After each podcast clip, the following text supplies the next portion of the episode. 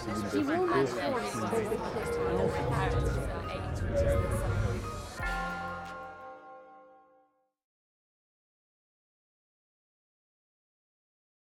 afternoon, good evening. Pleasure to see you here. My name is Lauren Griffith. I'm the Director of International Strategy for the university.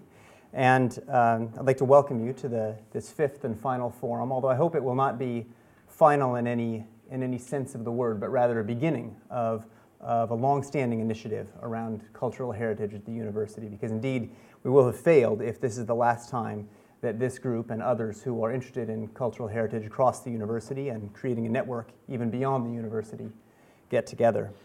Um, let me just make a couple of brief introductory remarks and then I'll give way to our distinguished speakers.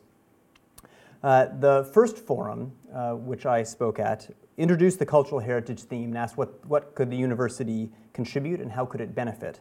And this forum is kind of the mirror image to that.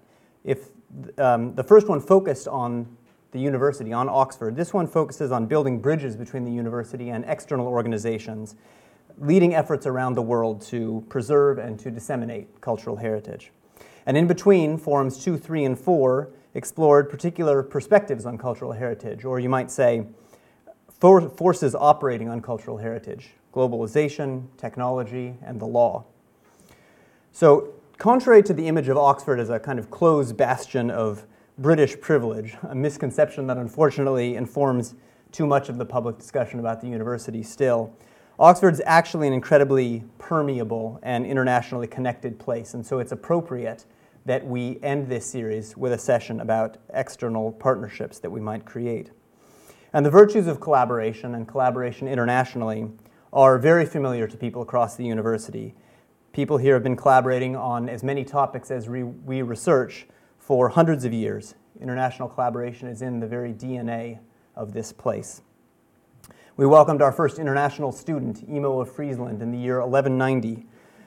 For centuries, we have been studying other parts of the world. More than 100 years ago, Oxford University Press started locating offices around the world, and we created large scale scientific laboratories in Southeast Asia and in Africa decades ago.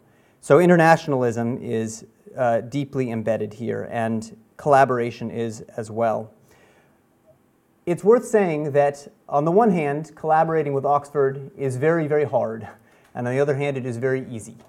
It is very hard because our standards are very high. They are high because we only want to work with those uh, with whom we have a very shared academic interest, an educational interest, a research interest. We don't sign agreements with other institutions just to have an agreement. If you go on the websites of many universities, you'll find them boasting of hundreds of international collaborations, at least hundreds of pieces of paper that say there's a collaboration. How many of those lead to real shared work is another question. On the other hand, it is very easy to work with Oxford because of the decentralized nature of the university that many in the administration uh, make a sport of bemoaning. Uh, the word university, of course, has it begins with uni, one, but Oxford's a kind of confederation, a confederation of colleges, a confederation of departments, and all of those colleges and all of those departments are authorized on their own to create links. So those of you who represent external organizations um, should know that you need not get approval from on high to work with people at Oxford. You simply go to the people that you want to work with, and if there's a shared interest, then you can make it happen. Tonight we have no fewer than eight distinguished speakers joining us in person or virtually. I'll just introduce them now by name. They will then introduce themselves and say a bit more about their organizations as they come up. Those eight are from Oxford's Kellogg Center for the Historic Environment, Professor Malcolm Airs, who is the director.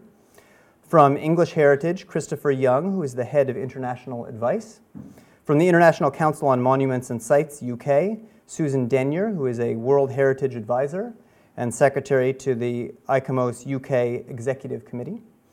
From the International Council of Museums, Carol Scott, who's chair of the ICOM UK Executive Committee. And from the European Parliament, James Elles, who is the member, as Donna has said, representing Southeast England. And then joining by video, we have Robert Madelin, the EU Director General for Communications Networks, Content and Technology, known as CONNECT.